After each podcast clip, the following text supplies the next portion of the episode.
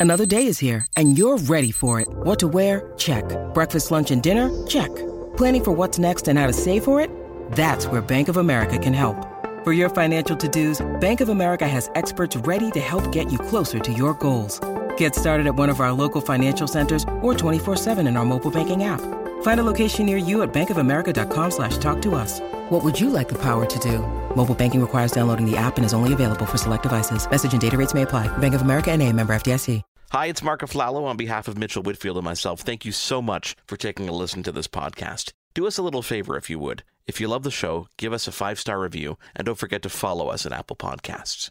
Thank you so much. We appreciate it and we love doing the show for you guys. Without further ado, here's today's episode. Now, back to your tech report. We are back on your tech report. Thank you guys so much for being here. Um, if you want to follow along, it is at your tech report on all our social media. Um, uh, this past week, or a couple weeks ago, Collision was a conference that was held virtually this year and features all kind of different tech from all over the world, all kind of cool celebrities, and lots of fun stuff. And, and one guy who was extremely persistent in making sure he got my attention with our, was our next guest. His name is uh, David Eberle, and he's the co-founder and CEO uh, of a very cool app or a company called Typewise. David, welcome to your tech report. Thank you for taking the time to join me. I know you're in Switzerland, so what time is it there now? I don't even know. Yeah, it's 5 p.m. 5 p.m. Uh, okay, I'm so very glad to be on the show. Yeah, it's good to um, have you here because you know when it comes to you know keyboards, and we're talking about keyboards on our on our mobile devices.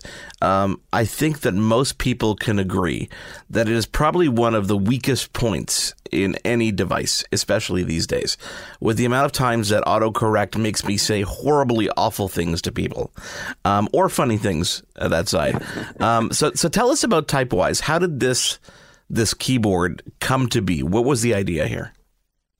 Sure the idea comes from my co-founder Janis, um, who is uh, who has been you know trying out different gadgets. I think uh, for all the time that I've known him, and he basically approached me on a uh, I, yeah I don't want to say like a rainy but probably it was a rainy uh, Saturday afternoon um, as it's often the case here in Switzerland uh, with a very long email explaining me all the backstory of of the of, of, the keyboard and how it was created in the 19th century for typewriters and even then it was actually never built for fast typing but it was due to the mechanical limitations um, built that way to actually slow people down. Um, and he was wondering, well, why, uh, you know, when everything is new about a phone with fast processing power and uh, touch screens, that this thing that we use, I think it's about 80 times per day, at least. Like why, yeah, like why hasn't that changed?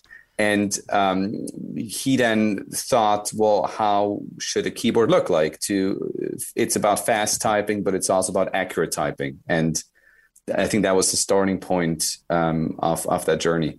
How how many iterations did you go through before you released this to market?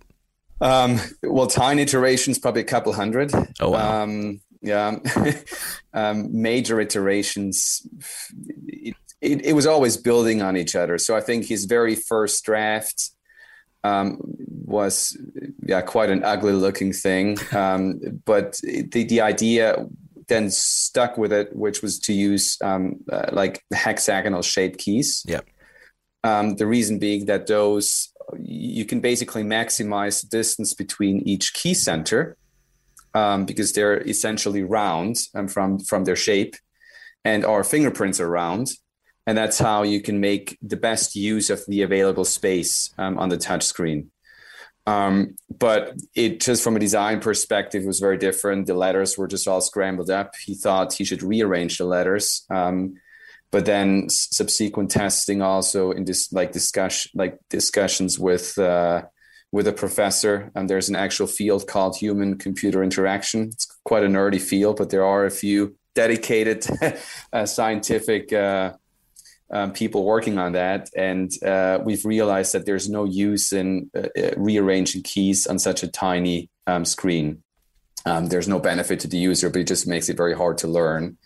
Um, so then we basically uh, reverted back to the QWERTY type of arrangement um, using our our, our layout. Um, we then filed a patent for it quite early in the process. went onto Kickstarter um, to get a first user group. And there we also then did iterations of, of, of, of different layouts, actually having people using a, a first prototype and see which one works better. What was their um, What was the yeah. reaction from the first users who? Because I know that you know trying to get people to change their ways it's hard. It's hard to convince people to try something different, especially when it comes to something they use so often. So, what was the initial feedback? Did you find hesitation, or did you find uh, people were embracing it? I, it's it's a very good point. I think it's changing people's habits is super hard. Um, as I know myself, uh, trying out uh, like meditation programs, and after a few days, you just kind of stop doing it. Um, yeah. Unfortunately, um, I think uh, using Kickstarter for such a thing is great because people spend a lot of money um, on it because they get the extra perks and uh, you know are the first ones, and then they uh, give you uh, like a higher um, contribution, and then they're super vested in it, and they're obviously taking the time. Um, like our issue was more, you know, t- technical nature, bugs, supporting different devices. Um, which is very difficult for a keyboard because you have to it has to work everywhere and certain apps wouldn't show it properly so it was a lot of these type of things um, that you that we struggled with at the beginning um, but this initial user group was quite uh, quite positive i would say did you find the process the development process um, uh, easy? Did you find it hard? Because developing a keyboard is a little bit different than just developing an app. You're you're you're building something that people are going to use to replace something in the core OS itself. So, is it a different process than just developing a third party app? Yes. Um, so our app basically has two components. It's like the actual app, as any app um, is, where you know the user opens it for the first time, gets the onboarding, um, can set all the like languages and settings and has even like a game that helps him um, to to to adapt to the new layout um, cool. usually within 15 minutes um, as our users tell us um, but then there's also a thing called a keyboard extension which then becomes available across all the other applications and um, there are differences between iOS and Android, so you so this needs to be developed natively. Um, so you need to develop it twice, um, and uh, um, obviously, especially iOS has more limitations, um, and also problems from like caused by the system, which makes it sometimes like a bit difficult um, yeah. when you experience crashes, but it's not under your influence. Because it's not your app that is crashing, but somehow your keyboard is caused to crash and you don't know why. Um, but to the user, it just is super annoying. If you yeah. cannot type, um, you cannot use your phone. Um, so that's how there are many, um, I think, from a development point of view, um, quite a few differences. And uh, we've learned you you don't need 20 people um, to to work on it, but you need a few very good people. There's an AI element to uh, your keyboard and the software behind it. Can you describe what computer learning and what the AI is doing while people are typing? Absolutely. So our well, our larger mission is to decode human thoughts. Um, we think that um, a few years um, down the road, it shouldn't be us essentially dictating to the computer how to spell words by type, typing letter by letter. Um, the same goes also for laptop keyboards. Um, we think it's extremely mundane way of interacting with our technology. Um, so we see that um, AI in the broader sense or software algorithms um, sh- should give us a smarter user interface by maybe seeing entire sentences um, as we type them. And we, we see, for example, Google uh, with Gmail is going a bit in that direction with the Smart Compose. Microsoft is also trying um, um, to to to bring out those features with their partnership with OpenAI.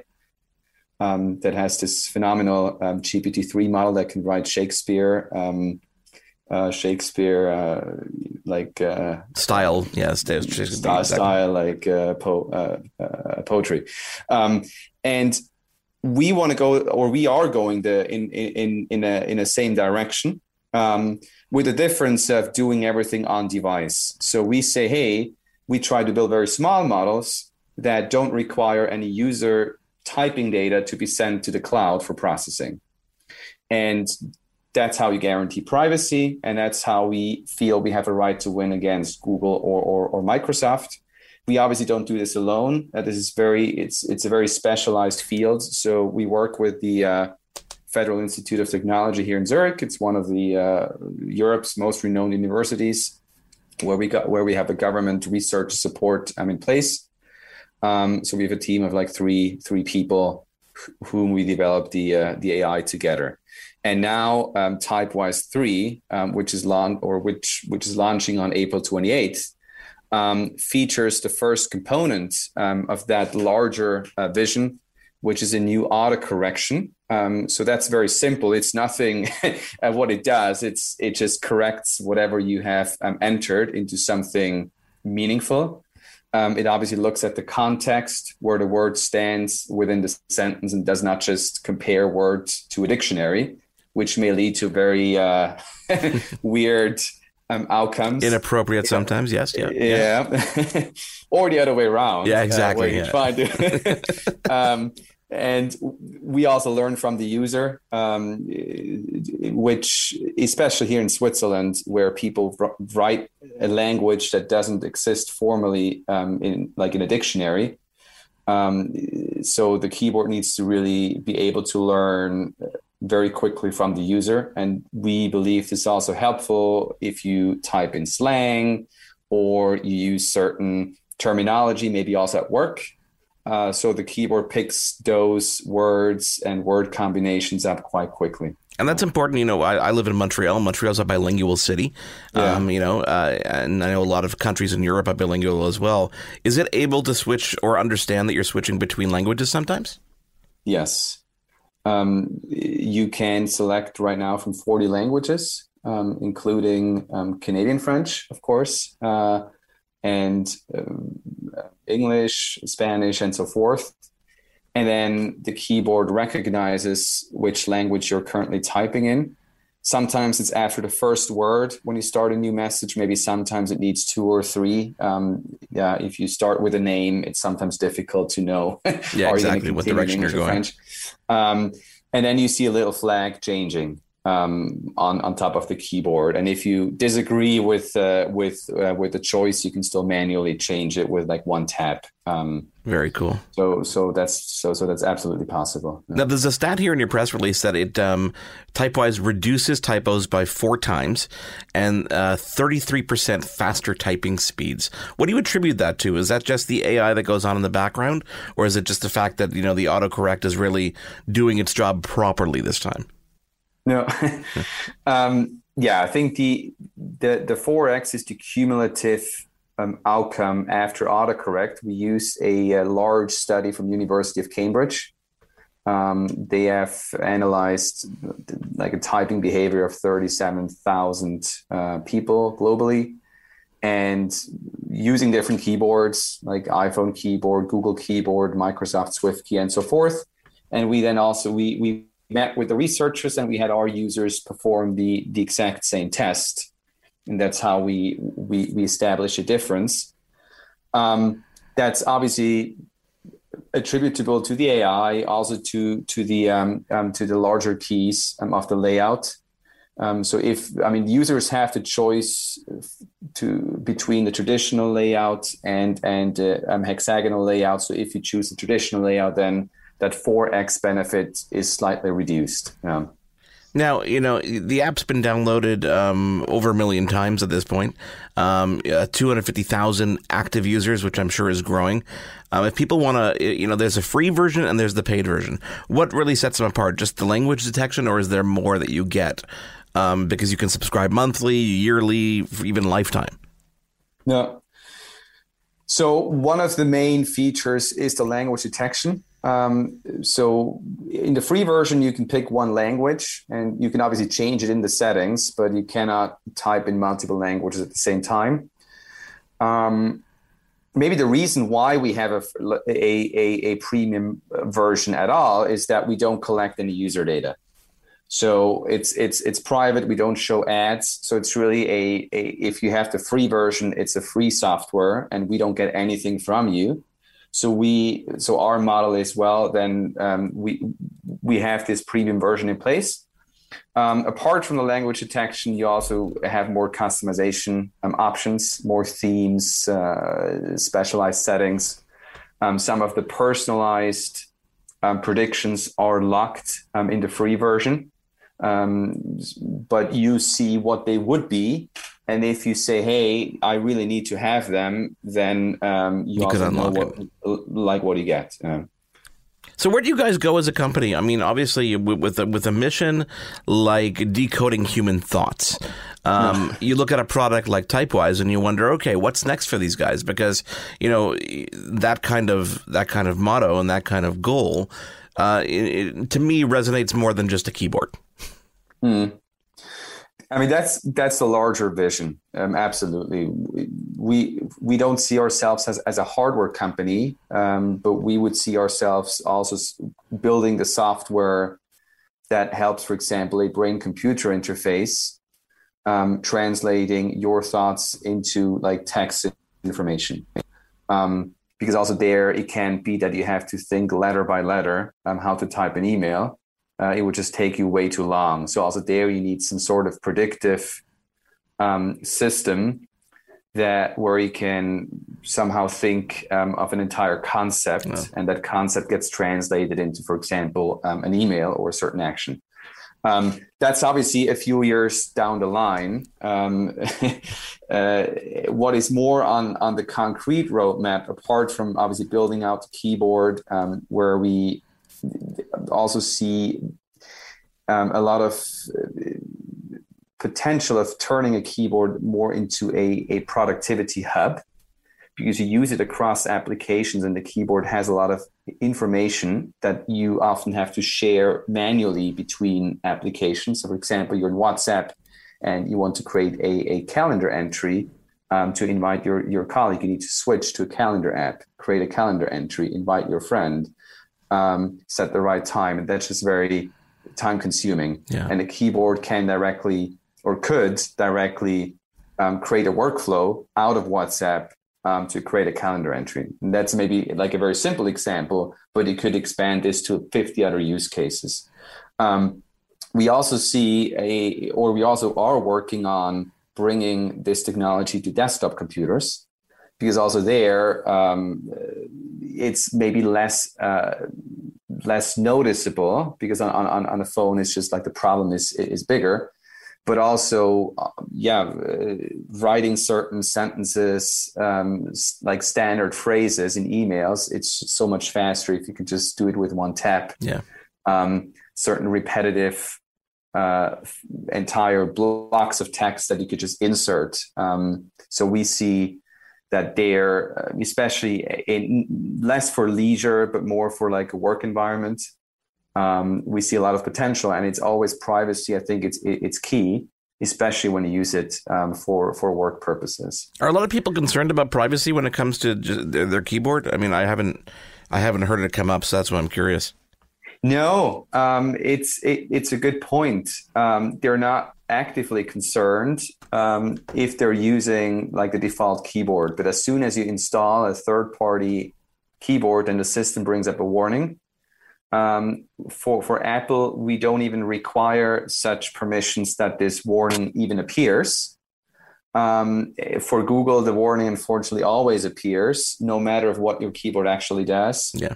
But um, we we inform our users. Um, we we ha- uh, and um, it can also be, for example, verified with a, if you run a security software on your phone, you, could like verify that we don't do anything um, that we're not saying. Yeah. Um, so we think it's it's less of an a reason for millions of people to now go look for a new keyboard.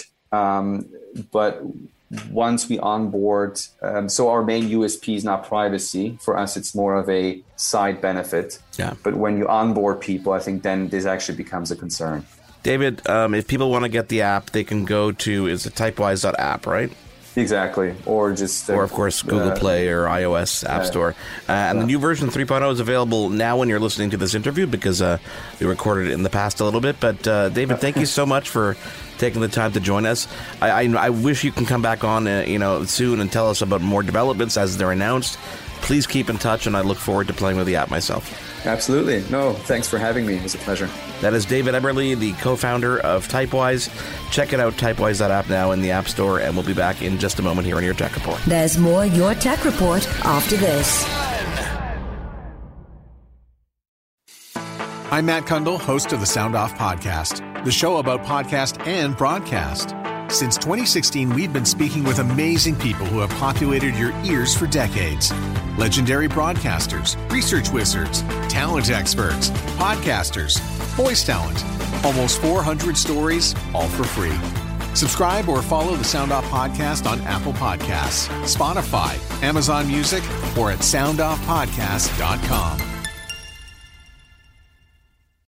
Kids, I'm your eager beaver. And I'm Mr. Grizzly. If you love politics or hate politics, then have we, the perfect, podcast, podcast for you. The True North Eager Beaver. Incisive political commentary. We keep you up to date and give you the political and media literacy you seek to help you cut through the bovine fecal matter. Facts first. Sound analysis. Sometimes I growl. Sometimes I sass. We impart civics and build community. And we share some laughs along the way. Being informed and engaged has never been more fabulous or sexy. Catch, Catch us on, on the Dean, Dean Blundell, Network. Network or on our YouTube channel or wherever you get your podcasts. Because, because democracy, democracy, is something, something you do.